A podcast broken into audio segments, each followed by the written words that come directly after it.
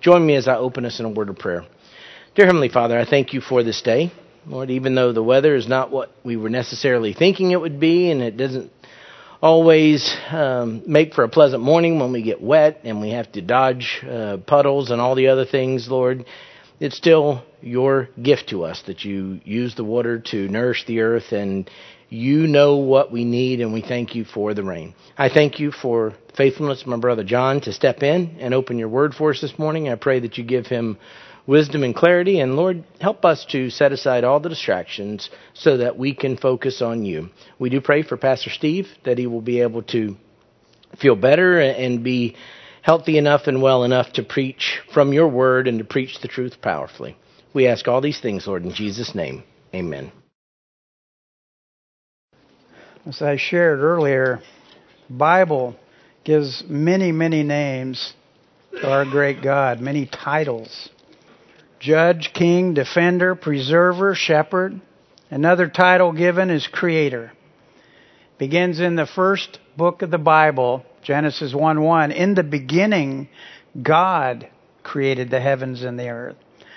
Then verse 3, then God said, let there be light, and there was light. Verse 6, and God said, let there be an expanse in the midst of the waters. And in verse 8, God said it, and it came to being. One thing we've been doing in Awana with the Sparks is going through this year learning about God through His creation and all the things around us that we should be thankful for. I wish Thanksgiving was more than one day a year. I wish it was every day. Because every day we wake up in the morning, we always have something to be thankful for. Most of all, this time of the season that God loved us to send His Son to be our substitute and die on the cross for our sins so we could be saved. And one thing I've, over the last few years, been reminded of over and over, working in the jail, working in the military with soldiers, God is faithful to us every day. When He wakes us up in the morning, there's a reason. Doug and I have shared with the inmates time to time, when He wakes you up in the morning, thank God. That means you got a purpose today. And He has you here on this earth for a reason. A short time ago, we were walking at Disney a few days ago, and I met some soldiers, a Korean veteran, I met a Vietnam veteran, and several other veterans. And they love to tell their story. Everybody's got a story. But our story, number one, is Jesus saved us. That's what we need to be telling others about. He's a creator, the one who created us. He created everything around us. Is there anything that we can't bring to God today? Anything beyond God? Nothing. Because He loves us and He's promised He will take care of us. God's word refers to God as creator many times. Ecclesiastes 12:1 says, "Remember also your creator in the days of your youth, before the evil days come and the years draw near when you will say, I have no delight in them. Isaiah 40:28 Do you not know have you not heard? The everlasting God the Lord the creator of the ends of the earth does not become weary or tired. His understanding is unscrutable.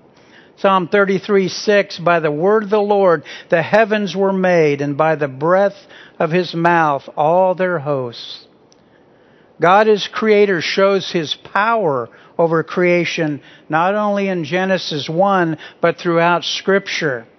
In Genesis 7 and 8, God as creator shows his power over creation with the great flood. When you think about all the details of the great flood, it's all from God. In Jonah 1:17, one of my favorite books in the Old Testament, not that Jonah is a, someone we look up to, but Jonah is one we can learn from. Jonah 1:17 as Jonah was trying to flee from God, it says the Lord prepared a great fish to swallow Jonah. And in Jonah 2:10, so the Lord spoke to the fish, and I don't know another word to use, and it vomited Jonah onto dry land. It listened because it's part of creation. In the New Testament, we see God as creator in Matthew 14 as Peter walked on the water but started to sink. And then in Matthew 14, 31 and 32, and immediately Jesus stretched out his hand and caught him. He was going down. And he said to him, Oh, you have little faith. Why did you doubt? And when they got into the boat, what happened? The wind ceased. Again, God the Creator. Mark 4, 35 to 39 shows that Jesus as creator was in charge of his creation when the disciples woke Jesus up and they said, Teacher, don't you care we're going to drown? then Jesus arose and rebuked the wind, said to the sea, Peace be still. And the wind ceased and there was a great calm. Immediately, not somewhere down the line, but immediately the power of God. Well, this morning we're going to look at another example of God as Creator's power over creation in the Old Testament book of Joshua.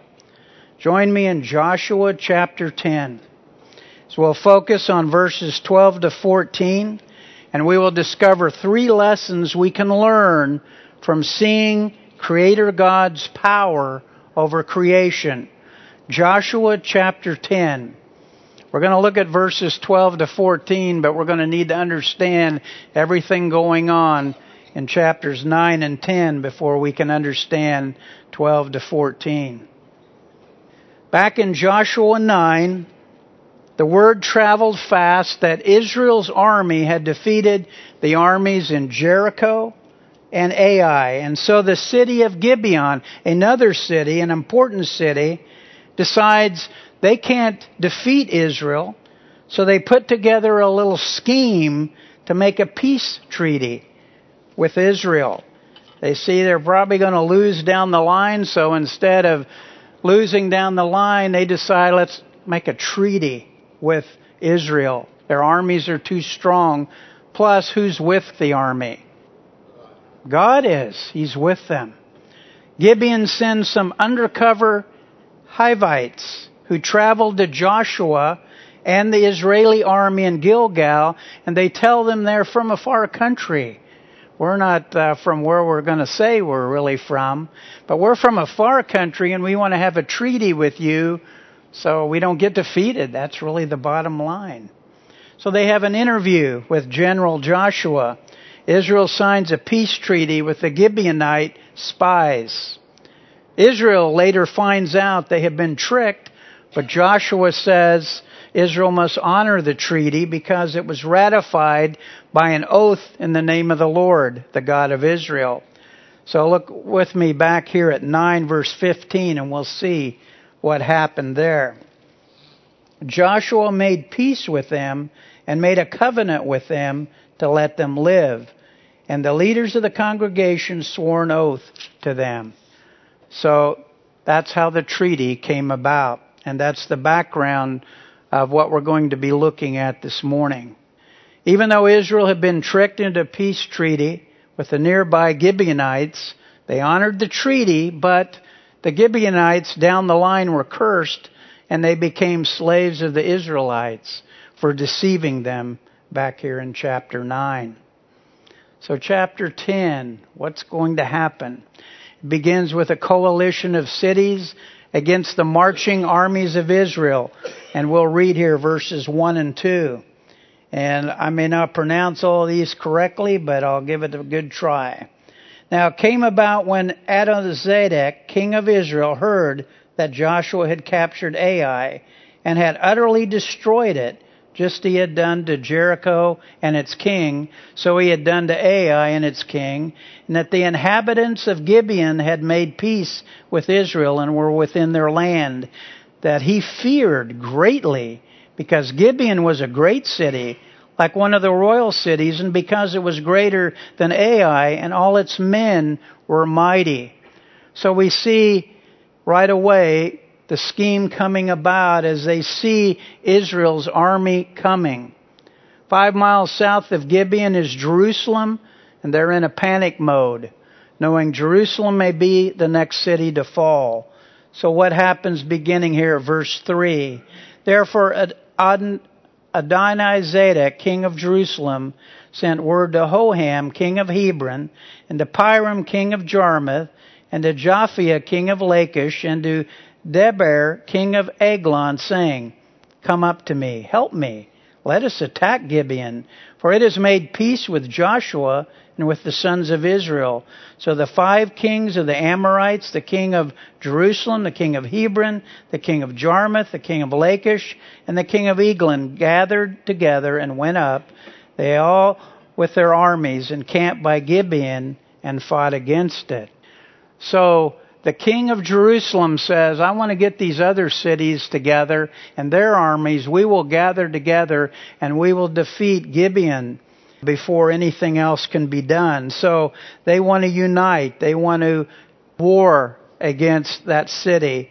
Of course, not against Israel. And we read on, they unite into a five king grouping. So verse 5 says, So the five kings of the Amorites, and all these that are listed, they camped together by Gibeon and fought against it. We need to remember ancient wars when they happen, and we even see this with David and Goliath, with the Philistines on one side and the armies of Israel on the other. There was usually a valley where they fought, and so each side would camp and they would have all their armies displayed on one side or the other. And of course, I don't know if this happened, but I can picture it that maybe somebody on the smaller side might be counting. They might have a few more than we have on our side, but they wanted to show their power. They wanted to show their strength. So they each had their armies on each side. Well, these five cities with their armies, they want Gibeon to see the great armies they have assembled. So they have them all displayed, ready to come down, ready to attack them. And it says, as we go on here in verse 6, and this is kind of interesting, there's some things in these stories that I know God has a sense of humor. Then the men of Gibeon sent word to Joshua to the camp at Gilgal, saying, Do not abandon your servants. Come up to us quickly. Save us and help us. For all the kings of the Amorites that live in the hill country have assembled against us. And so they look like they're in trouble, don't they? Uh, they are looking at all these armies outside of, of this city waiting to attack them. And now they have this, uh, seeing all these that are ready to destroy them. And so they're very, very concerned. So in verse 6, we note here that they send a fast runner. They send somebody quickly. I don't know if they had sprinters in those days. They probably did. But they sent their quickest one to run over and talk to Joshua. Please help us. We're outnumbered. We're not going to win. And remember, you signed a treaty. Even though we tricked you, you signed it. But you did an oath in the name of the Lord. So they call upon him. So Joshua's response is recorded in verse 7. So Joshua went up from Gilgal, he and all the people of war with him, and all the valiant warriors. And then I love verse 8. This is a promise to Joshua, but a, I think it's a promise to us no matter what comes our way. The Lord said to Joshua, Do not fear them, for I have given them into your hands. Not one of them shall stand before you. So Joshua gets his army ready. They march up steep and rough terrain. That's the area between those two cities at night, 25 miles from Gilgal to Gibeon. While I was in the military, I was with the 7th Infantry and we did all of our maneuvers at night. All our battles were at night and we had to wear what they call nods. Anybody ever heard of that? You know what a nod is? That's night vision. That you wear these special glasses and you can see when it's dark. You don't want any light, but you can see real well. And so I, I don't think they had these, so they were marching at night, 25 miles with the army to go and to rescue this city they had made a treaty with. So Joshua is honoring the treaty, but verse 8, God gives him a promise that they will have the victory.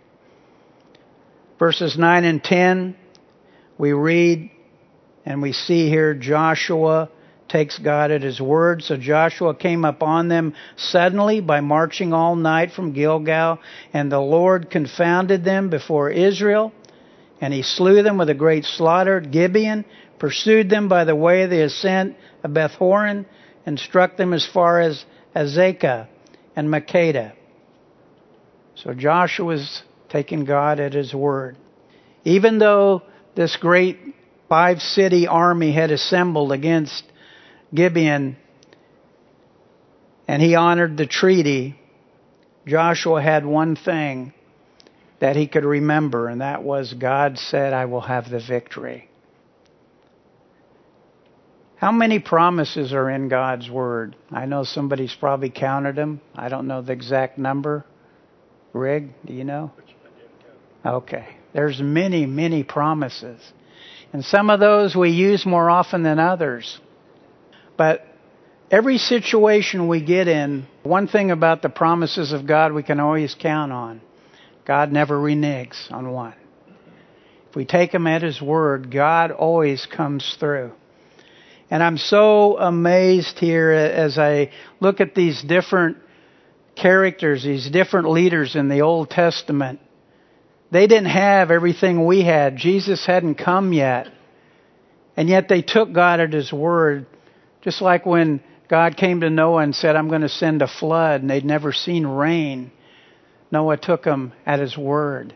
Just like when God spoke to Abraham, I want you to go and I'll tell you where you're going on your way. Abraham packed it up and went.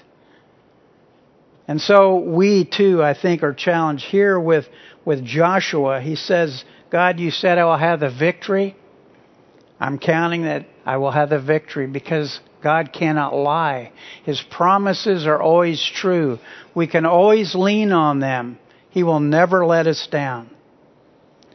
So now we come as we approach the passage we're going to look at, 12 to 14. We come, I want to read on here to uh, verse 11 because it's interesting how God gives this victory. I believe many times God will bring us to points in our lives where the only one who can get credit is Him because He deserves it. And if you get a chance to come to the Christmas program tonight, we were there last night, as was shared and as was shown, it's all to the glory of God. Everything we do, every opportunity we have is for God's glory. That's our purpose here on this earth, to bring honor and glory to God. And if you can come tonight and missed it last night, I encourage you to come to the Christmas program because it definitely glorified God as we are to do. Verse 11, here's what it says about the battle the enemy as they fled from before Israel while they were at the descent of Beth Horon. The Lord threw large stones from heaven on them as far as Azekah, and they died. There were more who died from the hailstones than those whom the sons of Israel killed with the sword. How many have ever heard hailstones? How many are dumb enough to run out and try to get a sample that you can show somebody later how big they are? ah, my hand's still up. When I was I was growing up in the Midwest and they had the tornado sirens going and everything and these big chunks of ice, I think it was about 7 or 8, big chunks of ice were falling on the ground. I they were about the size, not quite as big as a softball, and I thought, I want a souvenir of that. So I ran out with my mom screaming, don't go out there in that. Grabbed one, put it in the freezer because I wanted people to believe this is really a big hailstone. Well, these were probably bigger hailstones that fell on this enemy and was killing them more than the sword. Why? Because where were the rocks and the hailstones coming from? From God. From says from heaven. Wow. I just get overwhelmed at how great a God we serve. We can never underestimate Him. We can never say it's beyond you, God, because nothing is beyond God, is it? We can always trust Him because He is faithful. So now we come the three lessons we can learn in this example of Creator God's power over His creation. And the first lesson is found in verse 12, and that is God's Word is true. Follow with me of verse 12. Then Joshua spoke to the Lord in the day when the Lord delivered up the Amorites before the sons of Israel, and he said in the sight of Israel, O sun, stand still at Gibeon, and O moon in the valley of Ajalon. Joshua took God's word because back in verse 8, what did God say? I will give you the victory. We have all kinds of things. We're not usually in a battle such as what Joshua is in, but we have battles going on all the time in our lives. Romans 8:28 is it true today or not? All things work together for good to them that love God, them that are called according to his purpose. Is that true now? Or you say, well, that was good for somebody else, but I don't really see it happening. Do we take him at his word? The battle is waning on with the Amorites. Joshua turned first to who? To the Lord. I think that's a great example for us, a good lesson for us. Who do we turn to in a crisis? Who do we turn to when something comes unexpectedly and we feel overwhelmed? We need to turn to the Lord first when we're in the midst of battle. It says here in verse 12, in the day when the Lord, He's in the battle, He's leading the battle that's going on. But He has the assurance of verse 8, God says, I will give you the victory. Our final victory is what in life? To be ushered into God's presence someday, right? And so we have that to look forward to. What can man do to us? End our life here on this earth? Not before God says so. Because God knows us so well, He knows the number of hairs on our head, and some of it easier to count than others, right? But He knows it. He knows all about us. We can put our trust in Him. Joshua turns to the Lord, knowing that the Lord has promised him the victory. That emergency that comes up, how many get emergencies in their life? Can raise your hand. There's three of you. Four? Okay. we have them all the time. We we think how the day's going to go, and then suddenly we say, "Where'd that come from?" And then another one, and then sometimes two or three in one day. But you know, God's never taken by surprise. There's no emergency with God. If we truly believe Romans 8:28 and apply it to every situation, there's nothing that should surprise us except to see how great God is in working out situations that we've given up on. How many times, uh, as Joshua is turning to the Lord here in battle, how many times has Joshua already turned to the Lord in battle? when he faced the walls of Jericho back in Joshua 6. He saw the big walls and he said, Lord, what shall we do as an army? And the battle plan was hit him with nuclear. No. It was to do it God's way, to march around the city on that final day. When the trumpets blew, the walls will fall down. And Joshua said, I will take you at your word, God, and I will trust you. And when they carried out God's battle plan, what happened to the walls? They fell down and they had a victory. God kept his word. Joshua 2, trusting God. When facing the city of Ai, back in chapter 7, they were defeated. But they had victory in chapter 8. They had the victory because God wants us to obey Him how? Half heartedly? Or half? Or just kind of say, I'll go through the motions? Does God know our hearts? Everything we do and say, God knows what's behind it. We can't fool Him. He wants us to trust Him completely. Because everything else in life's going to let us down. Only God is the one who will always be faithful. It's God's grace to have many at Lakeside who portray in their lives that they take Romans 8:28 to heart. Some are battling illnesses, some blindness, cancer, rheumatoid arthritis, physical threats. Missionaries both in America and abroad face persecution, while some face financial, emotional threats at work because they put their faith in the Lord Jesus Christ. Joshua spoke to the Lord as he made a proclamation.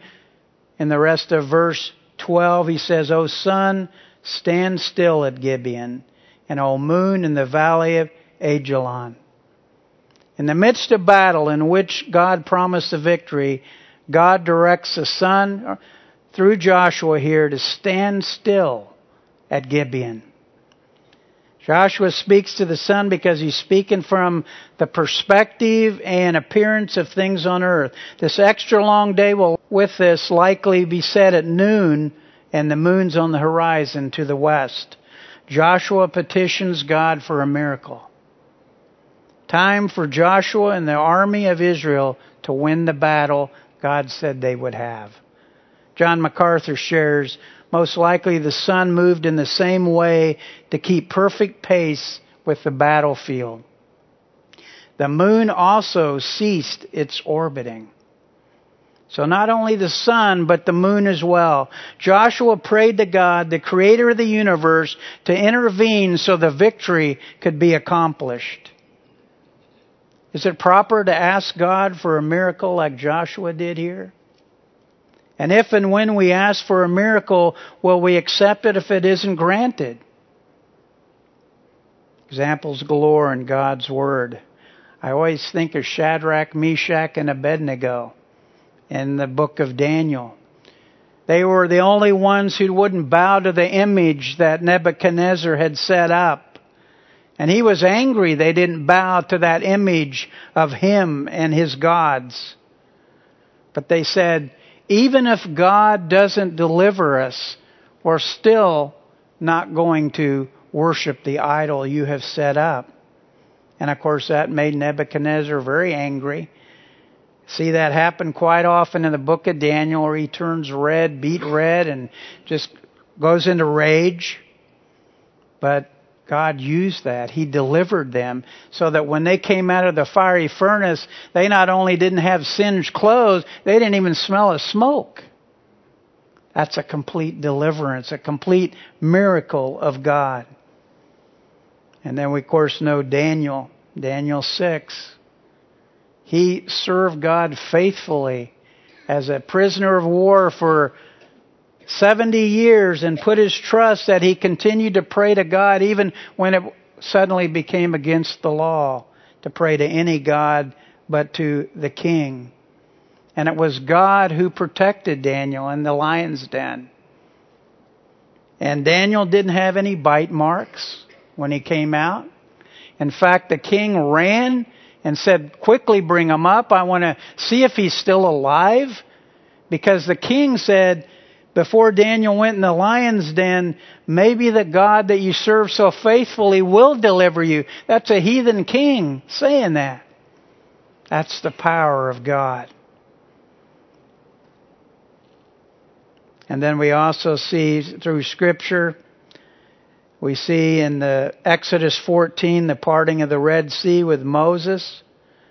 Again, all these miracles that God has done and continues to do in our lives today. We believe the Word of God, the Bible, God's Scriptures are absolute, inerrant, and infallible. 2 Timothy 3, 16 and 7, all Scripture is inspired by God, profitable for teaching, for reproof, for correction, for training in righteousness, so that the man of God may be adequate, equipped for every good work. One inmate in Virginia shared this.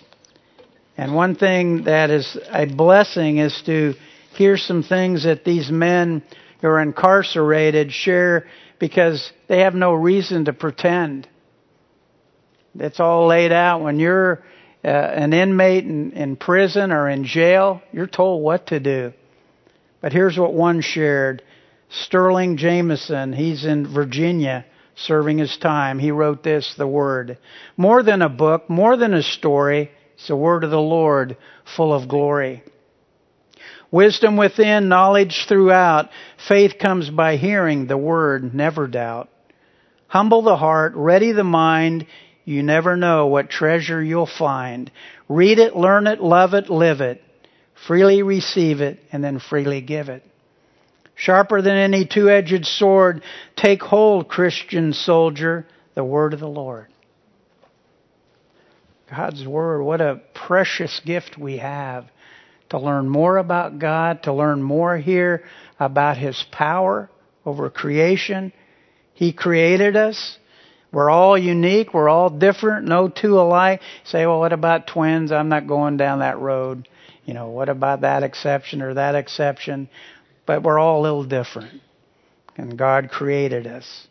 And He continues to work in our lives, sometimes despite us. Amen? Joshua believed God would keep his word. Likewise, we should believe God will keep his word. When we doubt, when we're overwhelmed, when we're ready to quit, know, claim, cling to the promise that God's word is true. That's lesson number one of this passage. Lesson number two. These three verses are recorded in verse 13. And here's what it says. So the sun stood still and the moon stopped until the nation avenged themselves of their enemies. Is it not written in the book of Jasher? And the sun stopped in the middle of the sky and did not hasten to go down for about a whole day. Lesson number two God's miracles produce results. What happened? When Joshua was crying out that for the sun to stand still and the moon, what happened? God made it happen. God's miracle came forth and it produced these results. When God the Creator intervenes and the miracle occurs, the results come. Many, many examples in the Bible, but a couple of them. Peter in Acts 12:5, you remember what happened to Peter. He was ready to be executed. And the local church was praying for him. And yet, when God delivered him from that prison, the day before he was to be executed, he had to knock on the door and beg him to open the door. And a little girl kept saying, you know, here's Peter at the door. We've been praying for him. And it was Peter. It wasn't a ghost. They were saying, oh, that's a ghost out there. No, it was Peter. Why? Because God intervened. His power. And those miracles produced results. It had Peter knocking at the door of the local church saying, you can quit praying for now for, for God's intervention because he did intervene. Paul and Silas in Acts 16, always reminded of that. They were in prison. They were really down and depressed, and they were sitting in a corner, a dark corner. What were they doing? Singing. Wow.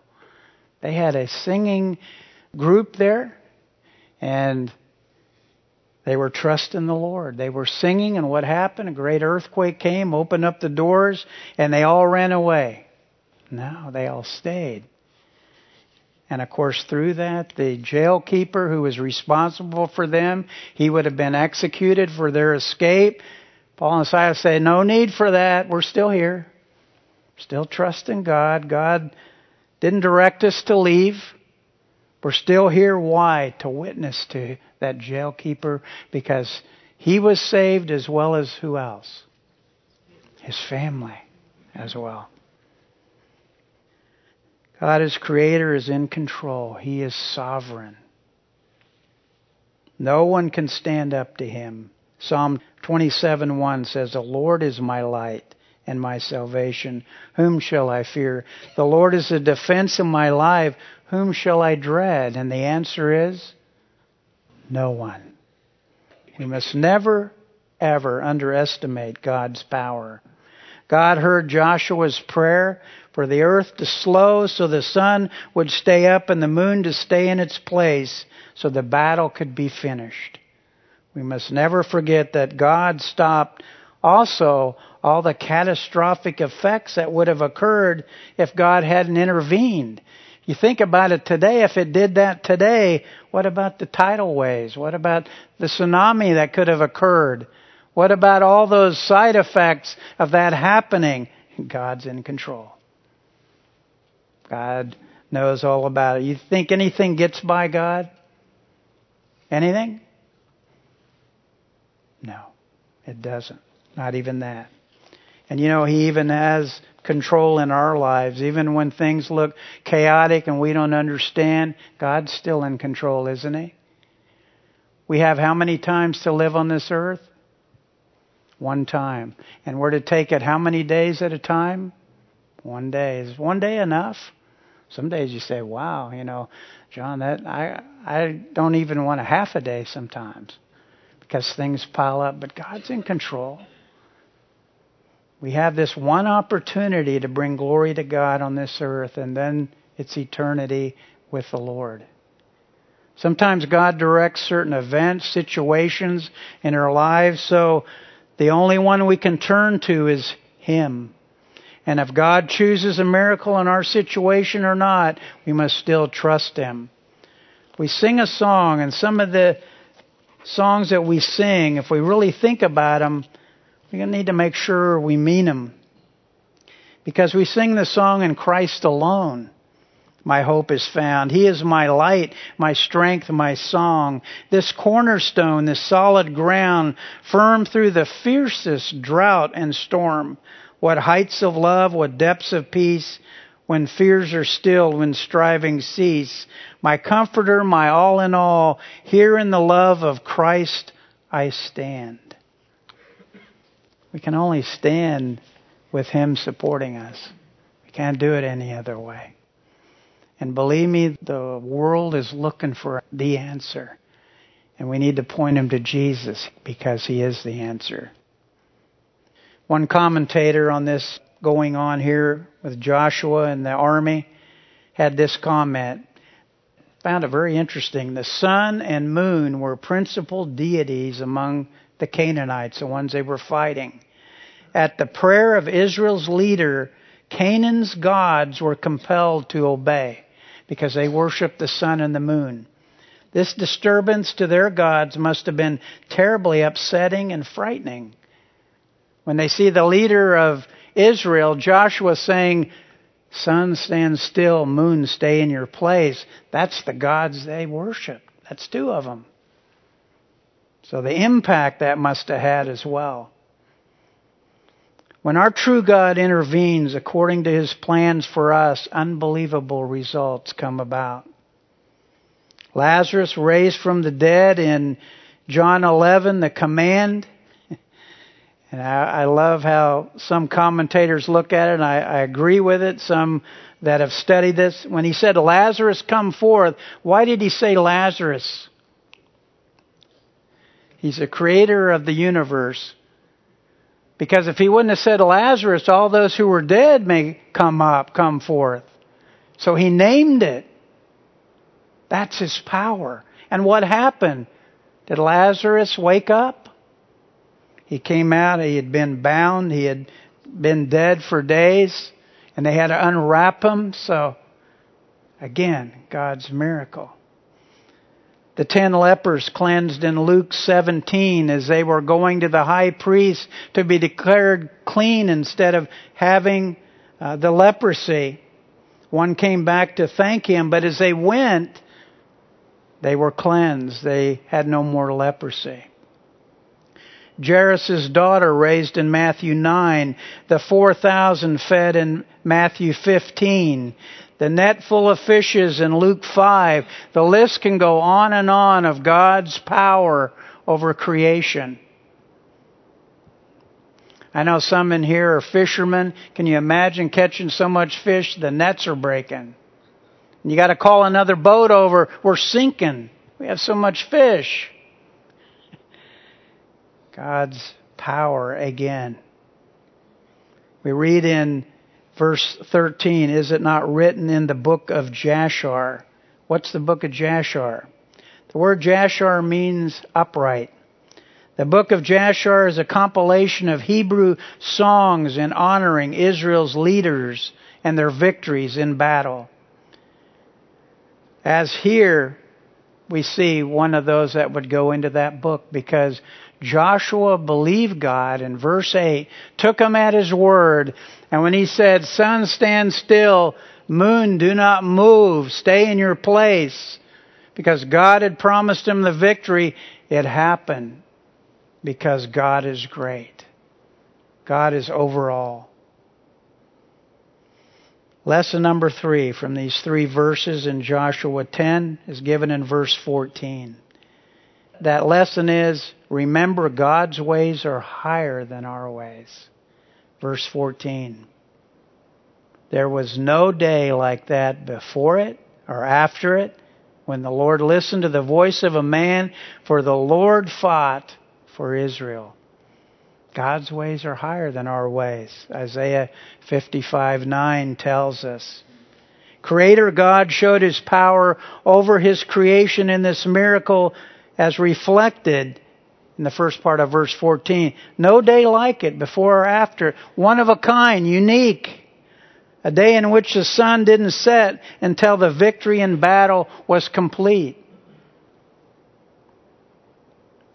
When the Lord listened to the voice of a man, he heard Joshua.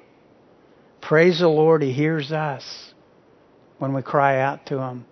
He doesn't say, John, I've heard enough. You're at your limit today. I'm not going to listen to you anymore. He hears our prayers. He hears our cries. And sometimes it's a cry, isn't it?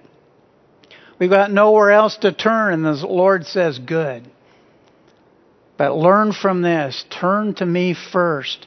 Joshua did here. Joshua gave him victories because right away in his life he didn't say, Well, what can I do? He said, Lord, here's, here's something going on. I need your help. The verse continues because he heard Joshua's cry. And like the gods of the Amorites or the gods of America, our God is eternal. And here's our prayer. Psalm 77 1. I cried out to God with my voice, to God with my voice, and He gave ear to me. Psalm 40 verse 1. I waited patiently for the Lord, and He inclined to me and heard my cry. The final part of verse 14 reads, what a promise here for Joshua and the nation of Israel. For the Lord fought for Israel before the Red Sea parted so Israel could get away from the Egyptian armies, we're told in Exodus 14:13, but Moses said to the people, "Do not fear, stand by and see the salvation of the Lord, which he will accomplish for you today. For the Egyptians whom you have seen today, you'll never see them again. The Lord will fight for you while you keep silent." Again, we're told after Joshua and the armies of Israel conquered southern Palestine and in Joshua 10:42, Joshua captured all these kings and their lands at one time because the Lord, the God of Israel, fought for Israel. Israel, God's chosen nation, needed and needs today the Lord fighting for them. We as Christians need to know God is fighting for us. Whether it's a spiritual battle or a physical battle like Joshua faced, our hope is in God, creator of the universe. A song we sing at Lakeside reminds us that God is fighting for us, and I'm not going to sing it. Don't be afraid. Might have Joe sing it, but I'm not going to sing it. The Lord is my salvation. The grace of God has reached for me and pulled me from the raging sea, and I am safe on this solid ground. The Lord is my salvation. I will not fear when darkness falls. His strength will help me scale these walls. I'll see the dawn of the rising sun. The Lord is my salvation.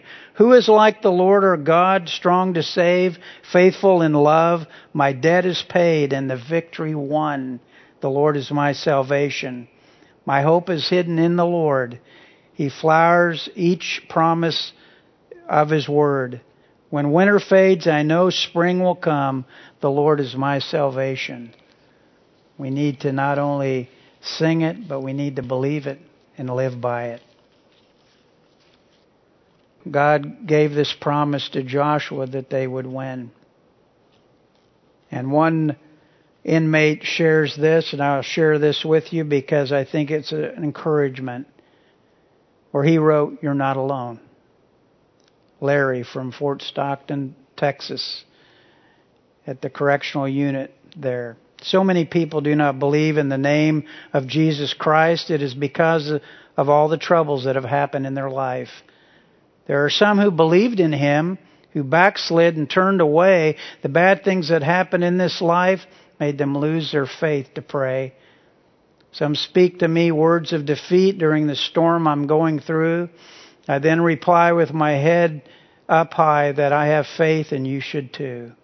In this life I live, I have struggled. I have seen so many rainy days.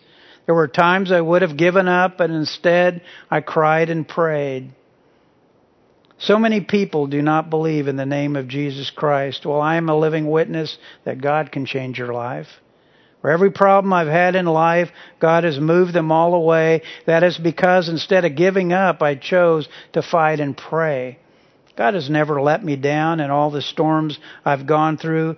God has been so good to me, and He will do the same for you. God will never leave us nor forsake us. He didn't here with Joshua, He won't in our lives. So we've seen this morning three lessons from this unbelievable miracle recorded in Joshua 10. First, God's word is true. Second, God's miracles produce results.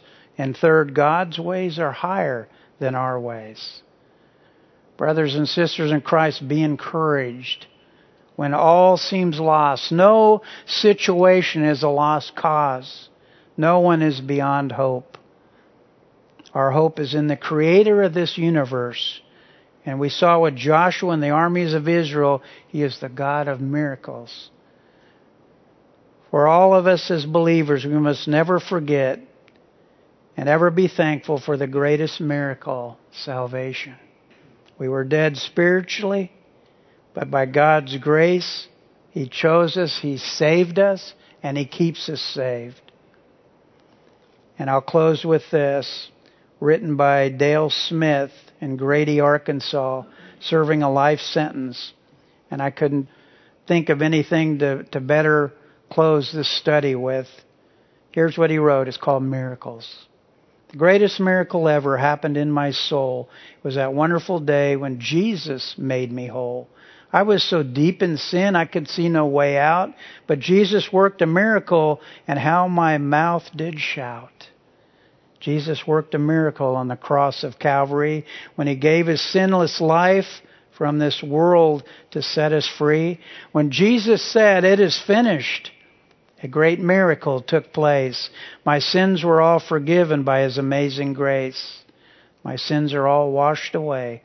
And the old man I was is dead.